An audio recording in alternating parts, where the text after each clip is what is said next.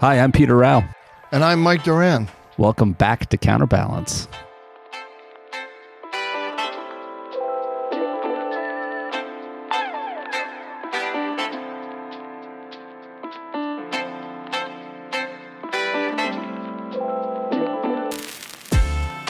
Peter, today we have my good friend and co-host of the Israel Update podcast, Gadi Taub from, from, from Israel.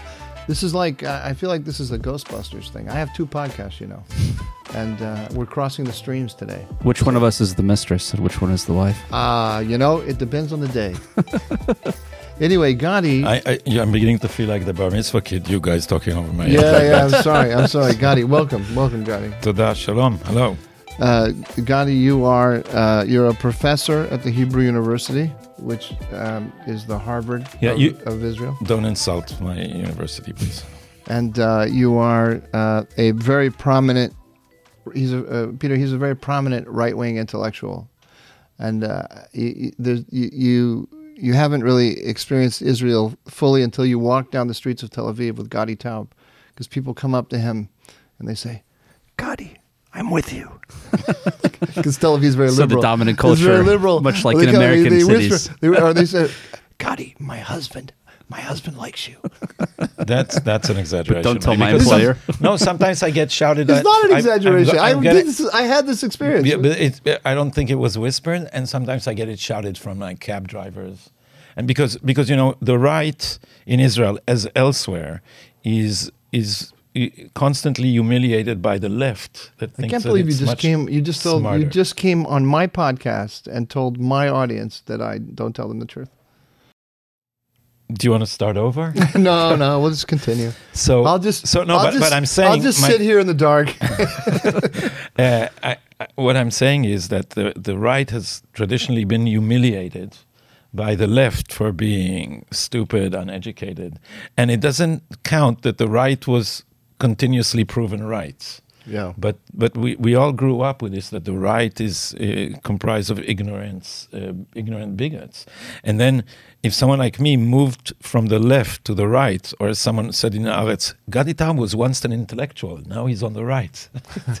so so uh, uh, part of the job of of of, of right wing public intellectuals, I think, is to prop up the self-respect of the right because Mm. the right in Israel is is moderate, sensible, commonsensical, conservative. It was right about the Arab-Israeli conflict for all this time. It was right about economic policy, and yet it it it it it. it is humiliated constantly, and and the left, no matter how many times they're wrong, they're still arrogant. Yeah. Well, Gadi, let's start with the most obvious question of all. Uh, when uh, Mike was in Israel and appeared live on Israel Update, you two in the flesh next to each other, he came back and told us about why he traveled to Israel. You're here in the flesh. What brought you to the U.S. and well, what have you picked up in your trip so far? Well, um, it was uh, first of all, I honestly felt I needed a relief, a little bit of uh, respite from what is uh, happening in, in in Israel. I was going to go abroad for a conference uh, in Budapest on the morning of October 7, and I got to the check-in counter and decided that to turn back. We didn't know yet exactly what was happening. It was 11 in the morning, but uh, information was seeping in, and I got calls from friends, and I turned around and and went back. And and so that's the that's the the psychological thing. It's, uh, but the, but but other than that, I was invited to a synagogue in Texas, and then also to uh, to to Hudson, and I thought it's it's important to speak about what's going on in Israel. It's important to speak to American Jews because because I I think there is now a a ray of hope to explain to non-fanatic liberal Jews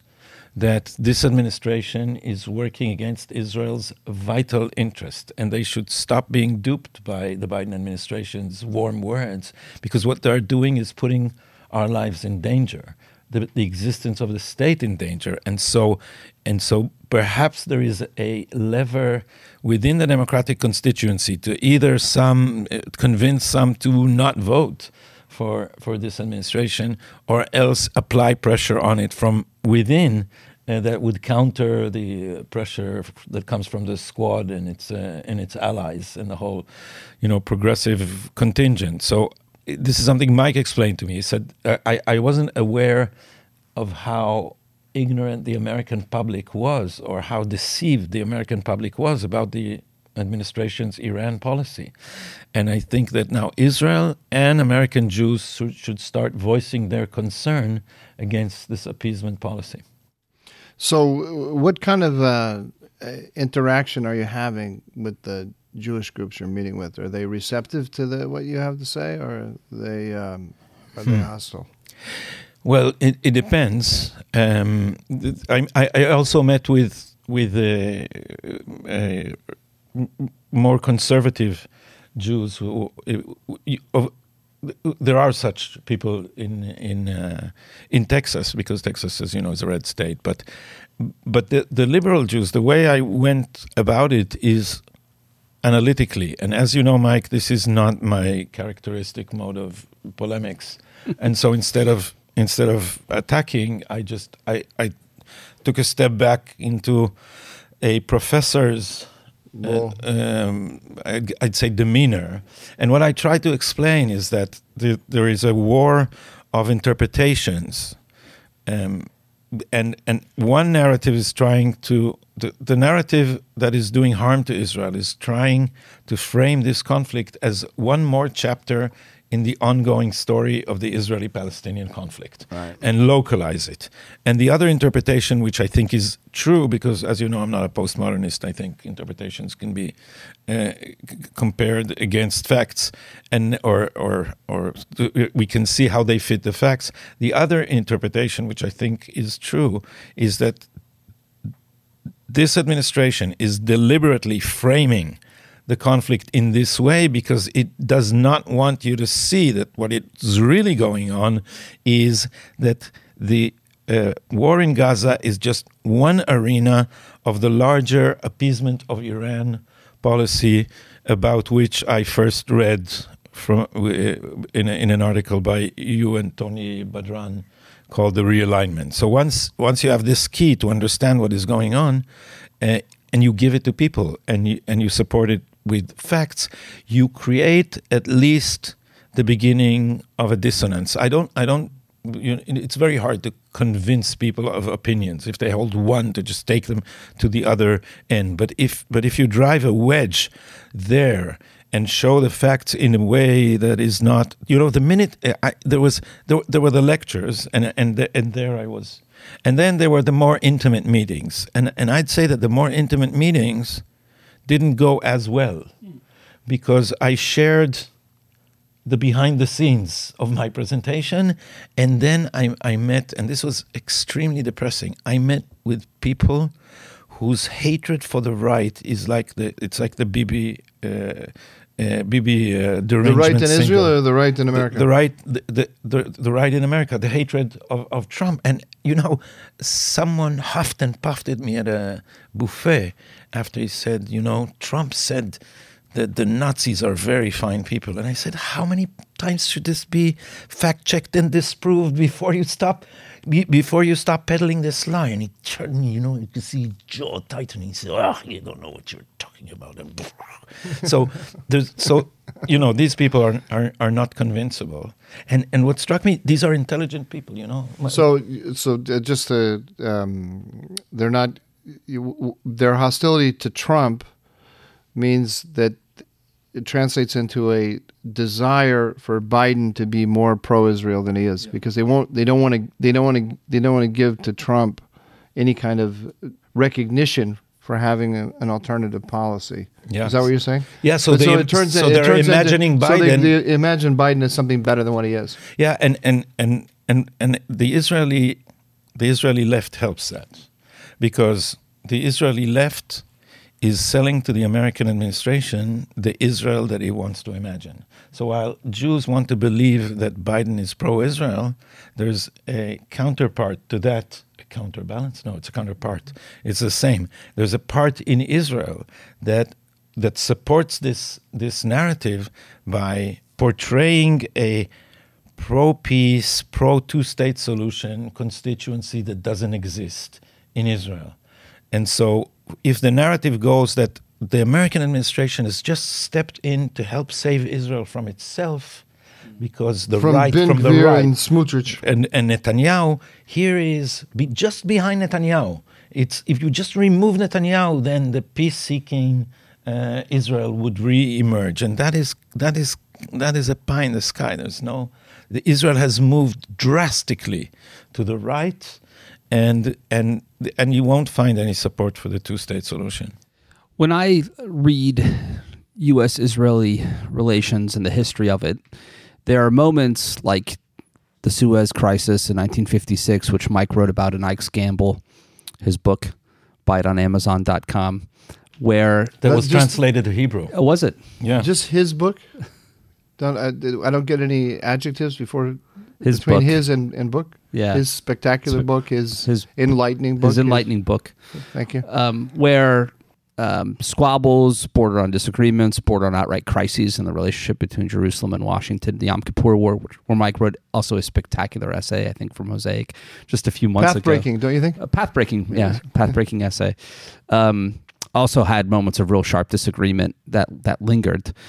When um, we record the 2000th episode of Counterbalance 15 years from now, um, and we look back on this war, the war in Gaza, where on that spectrum, maybe to both of you, do you think squabble, disagreement, outright crisis? Is it a speed bump? Are we careening off a cliff?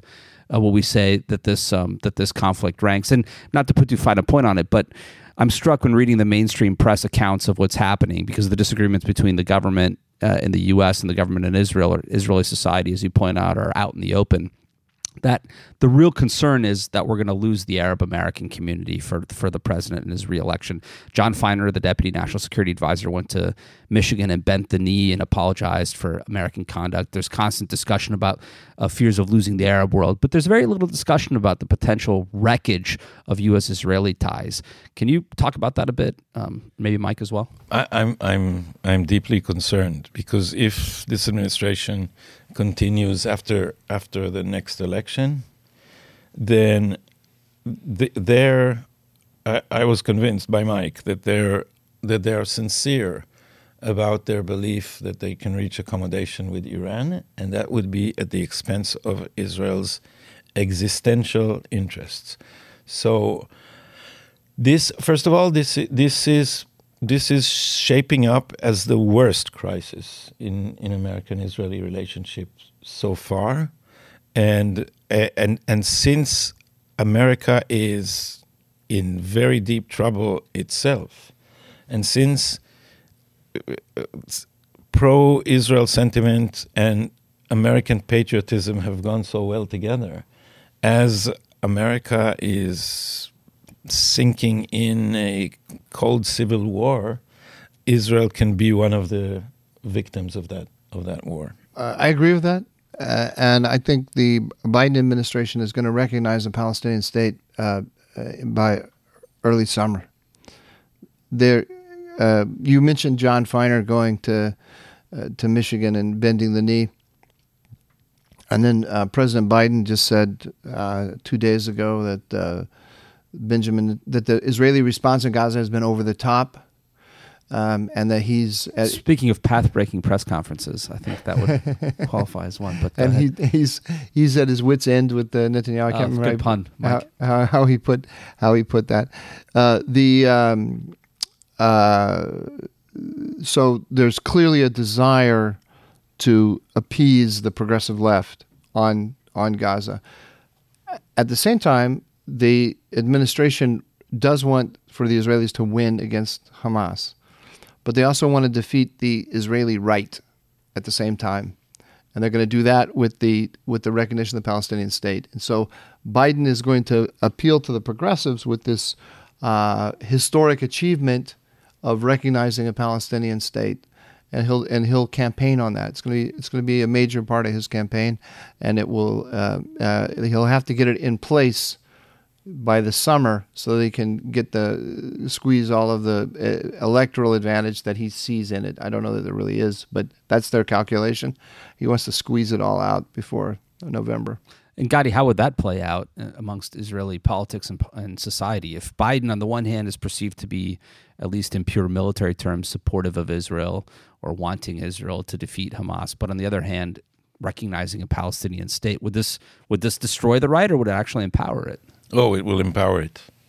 It will empower it considerably because the all the alternatives are intimate with this administration, have tried to to sell us the awful uh, maritime border deal vis-a-vis Lebanon, uh, have argued that intimacy with the Biden administration will help change their Iran policy once we explain to them clearly enough how dangerous it is, as if they don't know what they're doing. So anyone who is connected with the Biden administration uh, it gets anywhere near the idea of a two-state solution will be labeled a pariah in, in, in Israeli politics. Note that now there's the Biden administration is drawing uh, in, uh, optimism from the fact that Netanyahu is, has sunk in the polls considerably. The polls are misleading, and, and I think he's recuperating. But they're they're they're picture is that he is sinking in the polls and Benny Gantz is rising. And Benny Gantz, they know,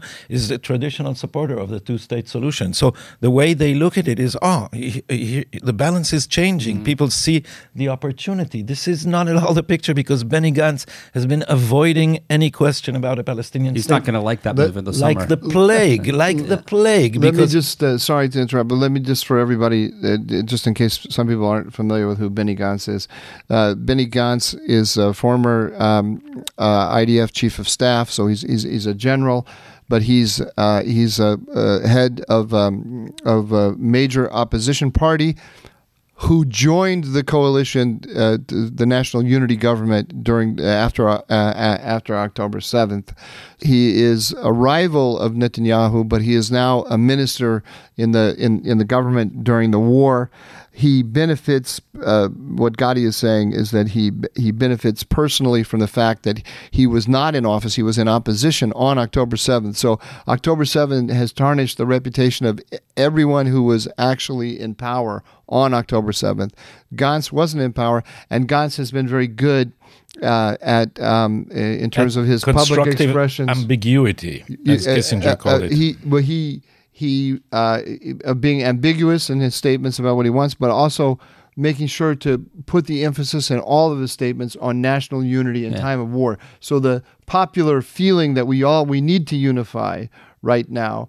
It um, it it coalesces behind God, so it's that's really important. But it's also a banality of sorts. But but right? but I, mean, but I must temporary mention too, because the pop because the because as, right. as Gadi's saying the the the the public opinion moved to the right in general, but the immediate beneficiary of the public of the desire for unity is Gantz. So it's kind of a paradox. But but Gantz is also constantly inciting against Netanyahu. So Gantz's usual line is uh, is uh, we should preserve our unity, and Benjamin Netanyahu should stop inciting against the.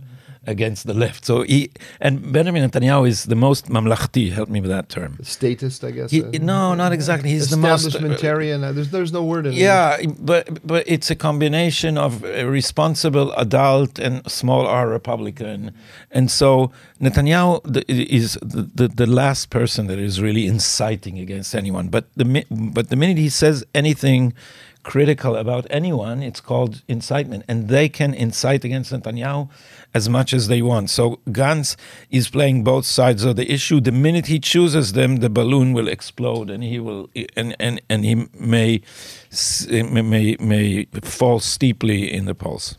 But by panicking and rushing towards recognition, uh, isn't it um, encouraging um, the Palestinians to sort of set out maximalist terms themselves, and it's encouraging uh, Netanyahu to come out with categorical statements as well. I would imagine. I mean, this is this is maybe something that allows Biden to solve his domestic political conundrum heading into November, but it's strategically obtuse, is it not?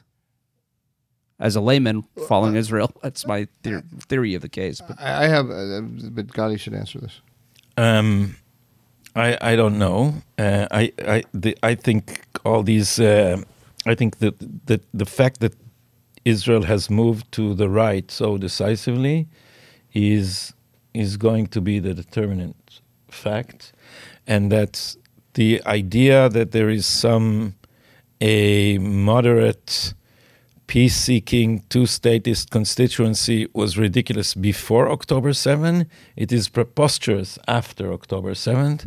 Um, I don't think it has any chance at all. So anyone riding that that bandwagon is going to crash against the the, the the will of the majority that, that hasn't even begun to coalesce. Because if you look at what's going on in the in the cabinet, and the reason that Netanyahu is again uh, recuperating uh, or, or regaining some of his popularity is because Netanyahu was the one every press conference he said we are going to pursue this war to the end. We're going to crush them. We haven't changed our course. And and and, and he he walked a, a, a middle line all the time because there was american pressure. Everyone felt it. So he would say america is a great friend and ally. We have our differences but we iron them out. And he kept go, returning to that refrain until in his last visit to the region, Blinken said, Don't invade Rafah. And Netanyahu said, Oh, we are going to invade Rafah because it's necessary for winning the war. But he has support, Blinken, I mean, has support among the IDF brass and and and in his last visit, I think this is becoming Israelis. You know, there, there were anti-Kissinger demonstrations back in '73, four, mm. and and and I think we're going to see that against Blinken because people because because Blinken last time asked to talk to the right. I saw that the IDF chief of staff, and Israelis one on one. Yeah, what? Who? How? right. This is they they think we're a vassal state and they can just run the IDF for us because the Democratic Party has its fingers deep in the, the military establishment in Israel through think tanks. All the generals then become the fellows uh, through the Pentagon itself, but but also through uh, you know American financing of think tanks and and and the the the, the people of October 6 uh, are now uh, employed by American finance think tanks to try and persuade us that we should go for a two state solution. So the ideas that failed on October 7th are now rehashed uh, by with, with American help, and this doesn't go well with the with the Israeli public. The uh, the interesting thing about the I'm going back to Peter's question about is this strategically obtuse. Um, I, I, I think it is a strategy it's important to recognize it is a strategy and it's a coherent strategy. But the goal, if you think that the goal is to weaken Iran, then then you then that's that's um, it, it's obtuse. But the goal is not to weaken Iran.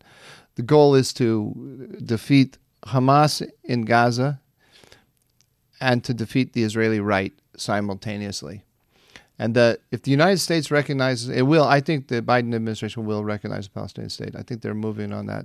I'll be uh, I'll be very surprised if they don't, uh, because that, for, that for Israelis, we have just now gotten decisive proof that Palestinians Palestinian recalcitrance am I pronouncing that yeah. word right? Pa- Palestinian recalcitrance was not a coincidence it is they it's not because we didn't have good enough offers it's because their national goal is to destroy Israel.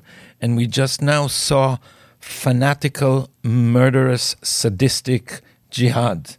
And after that, you think Israelis will agree to have a Hamastan placed over Tel Aviv on the mountain ridge of Judea and Samaria, overlooking the beach where Israel is nine miles wide and has all its main assets strategic, military, economic, demographic in this strip. And now so so if you think that that leftists are going to agree to live 5 minutes from Qalqilya and and and have the uh, Palestinian police which is a which is an army by now uh, 10 minutes away after they praise and see as role models the uh, the the terrorists of October 7 then you, then you're you're, you're, making a miscalculation you're forgetting, you're forgetting that it's going to be a revitalized it will be revitalized. Reformed too I think. Yeah the, reformed and revitalized and they're going to do it in in like 4 months. Yeah but the more vital they are the more worried they are. That's a the more worried you are. Yeah but but uh, and and it's amazing to us that the the Biden administration thinks that it can insert a word And it will, Mike, do, do they actually think that they will find a Palestinian partner for peace, or is this just a move against Netanyahu? No, they've got it. They've got a revitalized Palestinian they Authority? have no. They have. Uh, there, there's something in this for everyone. Obviously, this is a huge benefit to the Palestinian Authority. They're going to package it uh, simultaneously as recognition of a Palestinian state and as a pathway to a two-state solution. So the United States will recognize the Palestinian state, but it won't. Uh, it won't uh, decide where the borders are. That should be done in negotiations with the Yeah. with the Israelis. But uh, but uh, uh, so basically, what they're going to do is they're going to take the reality as it exists right now, and and and put a new name on it, which is instead of instead of, instead of Palestinian Authority, it's Palestinian State, and that but that will that will that will reward uh, Abu Mazen and uh, and uh, and his cohort significantly because they will now have the status internationally of a state, and they'll have they'll have a position in the, in the uh, you know the half the world will more than half the world will come and recognize them, and you'll have they'll they'll have a, a position in the United Nations, and they'll have a position within international institutions to to um, to attack you, and they will have um, they will have uh, the if, if if if Biden is reelected, they'll have the United States Treasury designating uh, designating Israelis all all all across the West Bank. And this is why I think that the what Israel should do to preempt that is begin to embarrass the Biden administration domestically and internationally.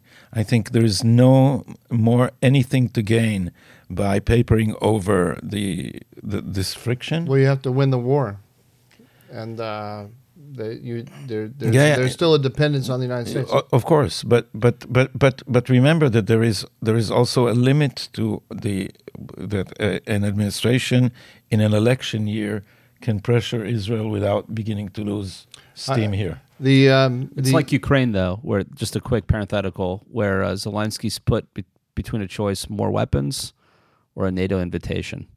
And if he if that choice is actually put to him, he's always going to choose the weapons because he needs the weapons essentially to survive. I mean, that's a bit crude and reductionist, but that is, in a way, uh, in a way, what I think is is is uh, is you know looming over his head. And I, I don't as long as Israel has to run these operations, I don't see it. Can No, you, but- can you unpack that? Sorry, uh, Gadi. Can you can you unpack that uh, uh, um, that uh, the choice that uh, that Zelensky Zelensky, has. has?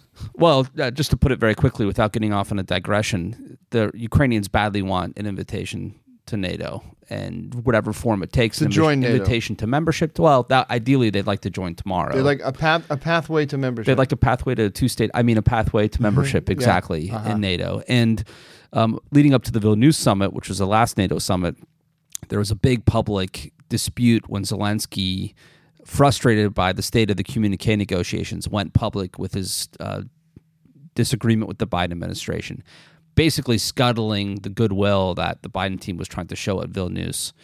Um, and this was last summer. You know, this is supposed to be a Biden administration triumph. You've you know lost in Afghanistan. You're struggling um, uh, elsewhere in the world, but at least you have you have NATO solidarity around Ukraine. And so, leading into this summit, which will be this summer in Washington, the 75th anniversary of NATO, an important. Um, they'll want to make it a celebration of sorts, even though it shouldn't be that.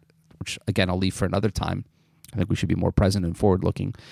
The um, uh, the White House would like to lock down communique language much earlier, which I think is delusional because it will be negotiated up to the final moment. But they want to avoid all of the embarrassment that took place last time. Um, at the same time, parallel to this, there's this debate about weapons going to the Ukrainians, and I think while we know um, we don't know whether or not the congressional package will pass, but if it does, um, there's a lot of discretion there for the administration on what type of systems and how to supply uh, the Ukrainians. And so, if the Americans are putting pressure on the hawkish Europeans and on um, the Ukrainians regarding don't upend the ship around the NATO summit and invitation, and at the same time deciding over the pace and scope of weapons deliveries to the Ukrainians, there's leverage there for sure. And um, and Um, I don't know if There's Israel is the right parallel, but that's what popped into There- my mind a- when I there- thought about there's, it. there's another there's another thing that the the American the Americans have lots of ways of putting pressure on the Israelis, and another one is to not support Israel in the United Nations. Yeah, that's But that's this a is all big setting lever. up to my opening question. I mean, this this strikes me as far worse than 56 or Yeah. 73 or any other crisis. And we're not discussing this at all. The entire public debate is about is MBS going to be okay? Are we are, is the Biden team going to lose Arab voters? And the, meanwhile, our major strategic air, aircraft carrier, this this unsinkable aircraft carrier in the in the Eastern Mediterranean, It's being downgraded, being in, in- downgraded in front of our eyes. Yeah, in front it's of being, very eyes. It's being turned into a tugboat. yeah. Sorry, Gadi, I cut you off.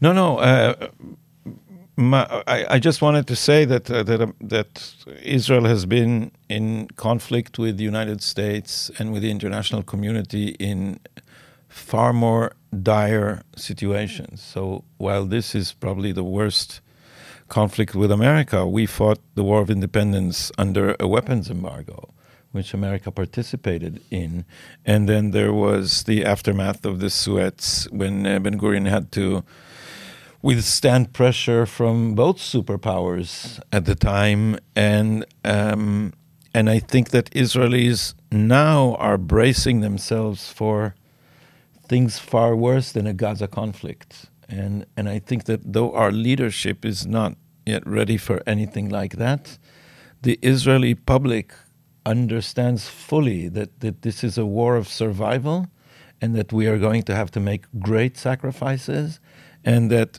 that you, you know the, the, we I, I can't say that I know what the actual alternatives in, ter- in, in technical terms of uh, where to get the weapons and, uh, and and their quantities are. But there's on the one hand there's the the the spirit of sacrifice, and on the other hand we we have examples of our statesmen that understood that being in alliance with someone far stronger than yourself does not mean that you are a vassal state, and that a small ally can also threaten to cause great difficulties for, for a superpower. So, just to give an example, the American fear is that Israel would drag it into a war.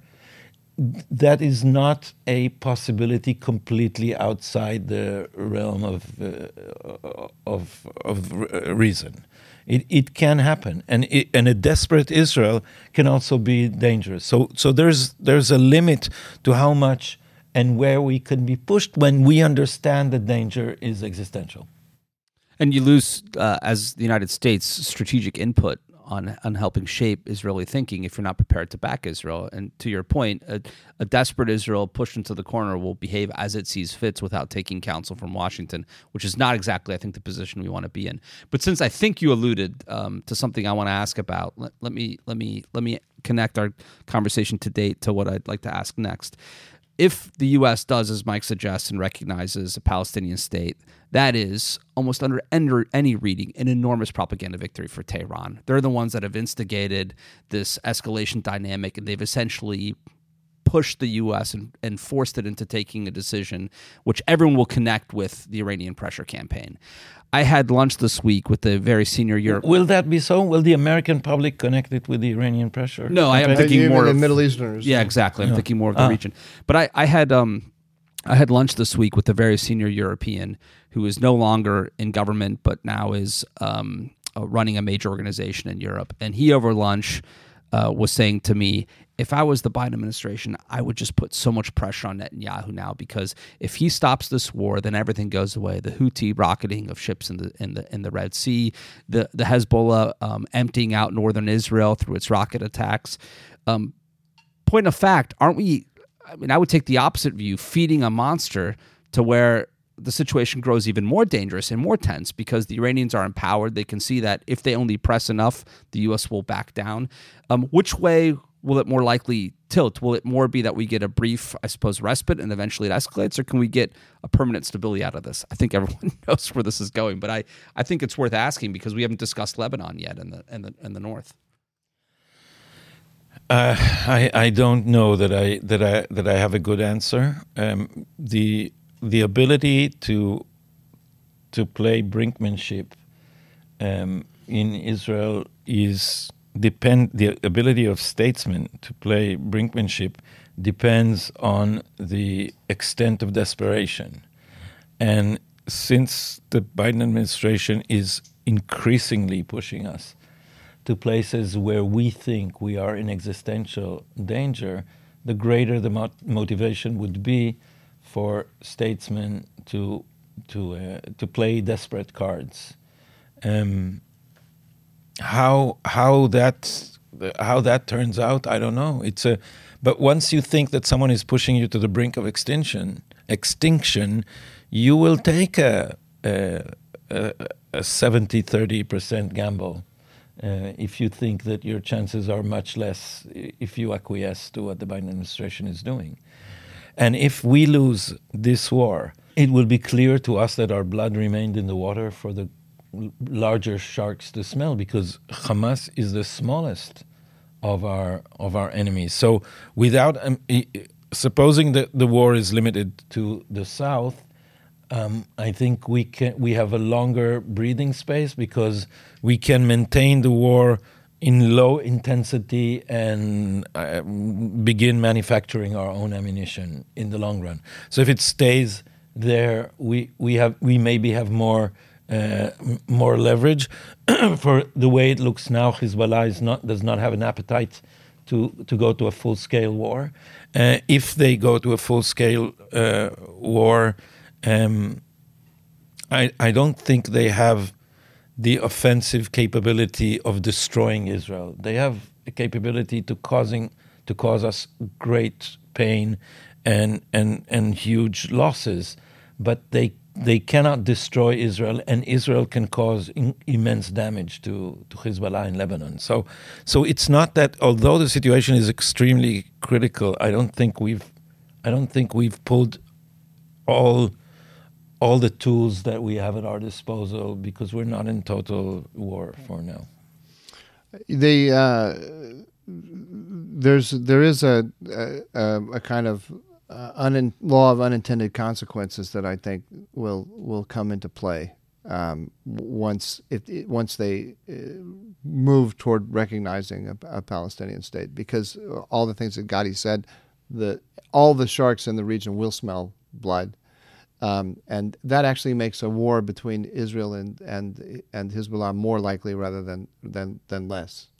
I don't know uh, when uh, at what point because Israel is going to realize that all of the enemies of, of Israel are going to see that the United States is actually helping them advance their position. Uh, and, and Israel is going to realize that it, it has to deter its enemies and it has to do it alone because the United States won't help them. Um, so uh, I don't know at what point this, uh, w- at what point the Americans start to realize that when they when they push over here, they get a reaction over here that they weren't that, that they weren't expecting. They may may also get reactions on the West Bank that they don't that they don't expect because the Israelis, if this thing is going to be a state, uh, if if there's going to be a state in the West Bank, as Gadi says, you know, nine miles from the Mediterranean, um, that is going to be prosecuting. Um, uh, the conflict with uh, uh with Israel through international institutions um, and with the aid of allies then then uh, then it's going to esc- then the tensions between that state and Israel are going to escalate very quickly, and the and the Israelis are going to start looking at what do we have to do to secure our uh, to secure our border with this with this enemy state uh, with this enemy state next. And you door. know, Mike, it, it can it, Israel can very simply just step in and dismantle the Palestinian Authority. Uh, it can do that theoretically. That's what I'm heading See, toward. Yeah, I, so, I, I, don't so know how go, I don't know how aggressively they want to they're gonna they're gonna push it, but they're gonna move in that direction because if they because they're, it, it's intolerable. That the, that that uh, that Abu Mazen gets all of these rewards for without without actually making peace. When we in the Bush administration thought of the two-state solution, we thought let's take care of the final stat. Yeah, yeah. Let's get the final status questions. Um, uh, I, I don't think I never believed we were gonna get the final status questions ironed out. But those among those people in the Bush administration who who did believe that a two-state solution was possible and maybe even imminent, the, the, there was a sequencing. You take care of the final status questions first. If you leave all those hanging and you elevate the the, the, the Palestinian Authority to a uh, to, to a state, you're just you're making all of those questions more difficult rather than rather than less difficult. Not to mention the closest thing to a state the Palestinians have is Gaza. Yeah. Right? Yeah. And I mean and isn't isn't a state entitled to to to to, to possess a military, a police force, all the rest? I mean, how's this going to work? is I don't understand No, any of this. No, no, it's not. The, the, the, the, you, you have to understand it's it's it's ninety percent. It's ninety percent a, do- a domestic. Uh, it's it's two things. It's it's I, I'd say seventy five percent a uh, a uh, domestic political strategy with the with the with the progressives. It's twenty five percent the um, uh, the acting out of a uh, of a fantasy that the that the Democratic Party has had for a long I, time. I don't think you have This enough is- percentage left for the uh, desire to topple Netanyahu.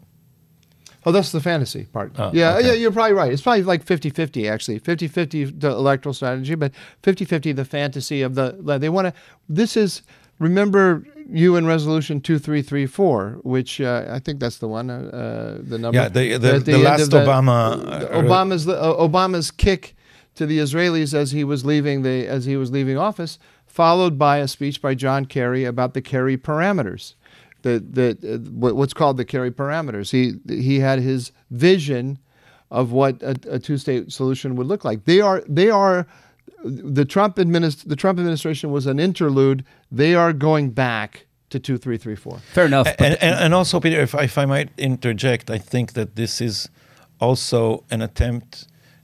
The the Abraham Accords were a, a co- an anti-Iranian coalition, which was backed by the United States, right? And and it it it came about because they bypassed the Palestinian veto. Bringing back the Palestinians to the middle of the stage is like throwing a bowling ball at the Sunni Israeli coalition against Iran to dissolve it. So it, it also has strategic meaning within the, the, the region in realigning the coalitions, This the, is- the, the alliances. Well, and and I don't know if it means realignment in the domestic political sense as well, but you know, I have friends who are who are dyed in the wool Democratic Party liberals. They're not progressive necessarily. I They're told liberals. you, you got You can't trust Peter. and and Travels in and, very at the same, suspicious circles. And at the same time, they are they are very pro-Israel. You know, they are they are they are they are proud Jews, and um, they're going to be put before a very tough choice because Yeah. they're going to have on the one hand their their their their their their absolute connection to Israel, which matters so much to them, and yet their their belief in the Democratic Party at the same time that Trump uh, is potentially the alternative. is- That's going to be hard for them. Biden is snowing them, and he's snowing the Israelis, and he's doing it by means of normalization with Saudi Arabia. So, th- in in this package of the recognizing a Palestinian state, there's something for Saudi Arabia, which is a defense uh, um, uh, a defense agreement with the United States, a defense alliance, and the the Saudis are the Saudi. So the Abraham Accords, as understood by Trump, was the nucleus of a uh, of an anti-Iran coalition. The Biden administration came in was totally against the Abraham Accords and, and wouldn't even say the words, and then they got ridiculed for that, and they look silly in the eyes of people like your friends who say, you know, isn't making peace between Arabs and Israelis a good thing? So now they found a way. They found a way to put Abraham, make Abraham Accords instead of it being the nucleus of an anti-Iran coalition. Now it's the vehicle for resurrecting. It's the midwife of a Palestinian state. of the midwife of the Palestinian state, and but but it still gets read. Normalization with Saudi Arabia gets read in pro-Israel circles as coalition against Iran. In in the context of the Biden administration, it is not that. But the- but the that's how House it of- gets the. House and of- this is what they did from from day one because the, with their attitude toward the Abraham Accords was, let's bring in the Palestinians on these accords, and And- and, that means dismantling them or dissolving them. and the, uh, uh, even uh, even uh, Prime Minister Netanyahu is in favor of the normalization with Saudi Arabia. I mean, that's, he sees that as part of his legacy, I gather. So he was pushing that. I don't know where he is on it now. Uh, he, he he was pushing that. All of the um, uh, uh, a big chunk of all the anti-Netanyahu people in you know, Nahum Barnea, Ben Caspit, and so on. They're saying Biden wants a coalition against Iran. The price is we have to accept the two state solution. Let's do that, and then we'll work with Biden against But- Iran yeah. and Saudi Arabia. But is that enough? I mean, is that is that sugar enough for Israel to swallow the bitter medicine that the Biden team is trying to trying to feed them, or are we going to hear howls of protest, which will shape you know those friends I'm I'm describing that are uh, liberals and and uh, and at the same time pro-Israel? They will they will hear normalization from the Biden team, but if there are howls of protest coming from Jerusalem and Tel Aviv, that will that will make them think twice. I mean, which, which is it going to be? Are they going to pacify Israel with this or no? No, the, eh, eh, all this will be in the shadow of a rec- of rec- recognizing a Palestinian state is such an anti-Israeli move that all the rest of it is going to be is going to be looked at as, as sideshows, in my opinion. interesting. Wow, it's going to be an interesting year, huh? Yeah, Yeah, We can, uh, we can at least. Can we agree on that? Yeah, uh, I learned that there is actually no Chinese saying that we wish you an interesting year as a form of uh, uh, swearing. Oh, I like that. Uh, I love those things when, when but we but have, the Chinese don't say it. But but it's but it's a nice thing. The people who wish you an interesting year, uh, uh, I, I'll- I'll say it this way: we are not bored in the Middle East without adding any new interests. How do you say? How do you say um, uh, thumb drive in Hebrew? Disconki. Disk. Do you know why? It, so no one in the world except Israelis call a thumb drive a disk on key. So why do the Israelis use an English phrase for uh, that that no English speaker uses? My initial guess was that Israelis invented it, and they invented it with a Brit- with a with a, uh, an English term in order to sell it. Exactly then- right. yeah, exactly right. right. You yeah, see. and so and the and so the the the English phrase continues to be the Israeli phrase, but no English person uses it. Wow. Gadi's showing off the intellectual and the public intellectual there. Good guess. um, I think. No, Uh, I was showing off the startup nation. I love Yes, that. I love that though. I love when I love when uh, I love when countries adopt yeah. foreign words for things that the foreigners don't use. Right. At the, don't you do you know the term at the best shall at the best? No. it's the best, but it's the the best of the the best. It's with with the English they, so, and then you add the Hebrew alter the Hebrew version of the. So it's had the best shall had the best. All right. For more of this banter, Israel Update uh, is the podcast Mike and Gadi uh, have. But uh, thanks for coming on Counterbalance. And I've really enjoyed this and learned a lot. it was a pleasure. Thanks for having me.